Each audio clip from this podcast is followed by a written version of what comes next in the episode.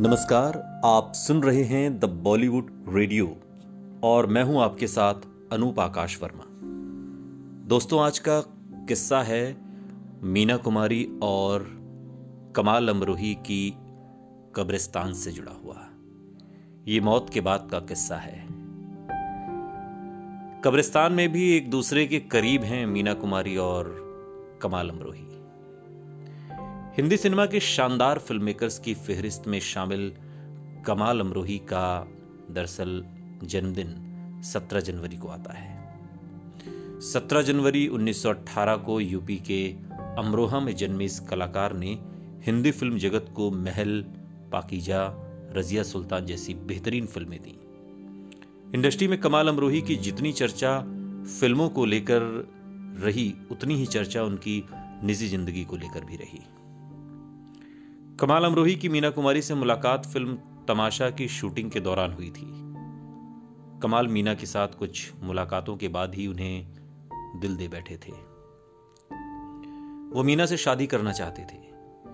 कमाल ने अपने दोस्त और मैनेजर के हाथ मीना कुमारी के लिए एक पैगाम भेजकर शादी का प्रपोजल दिया। मीना ने कमाल से प्यार की बात तो मानी, पर शादी से इनकार कर दिया। लेकिन कमाल के दोस्त ने मीना को कमाल से शादी करने के लिए जैसे तैसे मना ही लिया। इस तरह 14 फरवरी साल उन्नीस सौ बावन को दोनों का निकाह हो गया। ये कमाल अमरोही की तीसरी शादी थी। कमाल अमरोही और मीना कुमारी की लव स्टोरी बेहद दिलचस्प थी। कमाल मीना कुमारी को जिस फ़िल्म के लिए साइन करना चाहते थे और बाद में उन्होंने साइन भी किया। दरअसल वो फ़िल्म कभी बन ही नहीं पाई। लेकिन दोनों के बीच प्यार ज़रूर पनपा। पहले से शादीशुदा अमरोही मीना कुमारी की मोहब्बत में दीवाने हो गए। लेकिन फिर इस प्यार भरी दास्ता में एक नया मोड़ भी आया कि कमाल और मीना कुमारी ने एक दूसरे से किनारा कर लिया।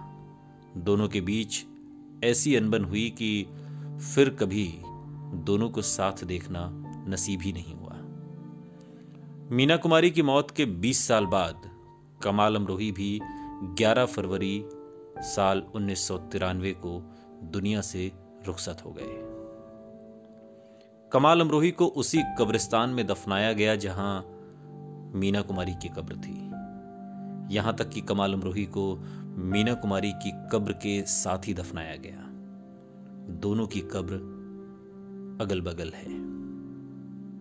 लंबे समय तक एक दूसरे से मोहब्बत और लंबे समय तक एक दूसरे से जुदा रहने वाले मीना कुमारी और कमाल अमरोही मरने के बाद एक दूसरे के बेहद करीब हैं।